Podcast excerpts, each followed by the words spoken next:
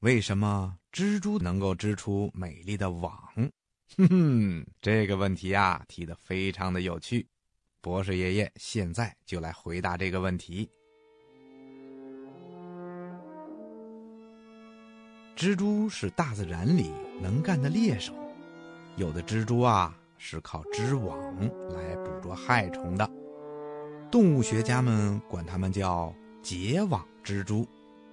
它们结出的网有圆网、三角网、漏斗网和像盆一样的网，等待着害虫们自投罗网。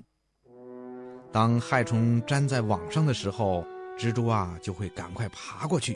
伸出它那像钳子一样的螯肢，刺破害虫的皮肤，注入进去一些毒液。这时候啊，害虫就会被麻醉的不能动弹了。蜘蛛呢，再用蛛丝把害虫啊团团的缠住，再往害虫的身体里注进一种消化液，把害虫肚子里的东西啊溶解掉。过一会儿呢，害虫肚子里的东西都变成了汁液。蜘蛛就爬过去，把害虫肚子里的汁液吸光。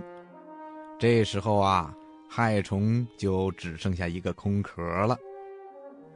那你知道蜘蛛是怎么织网的吗？在蜘蛛的肚子里呀，能够制造出一种蛋白质的粘液。在蜘蛛的屁股上啊，还有六个鼓起的地方，叫做纺织器。蜘蛛在织网的时候，肚子里的粘液就会从纺织器的小孔里流出来。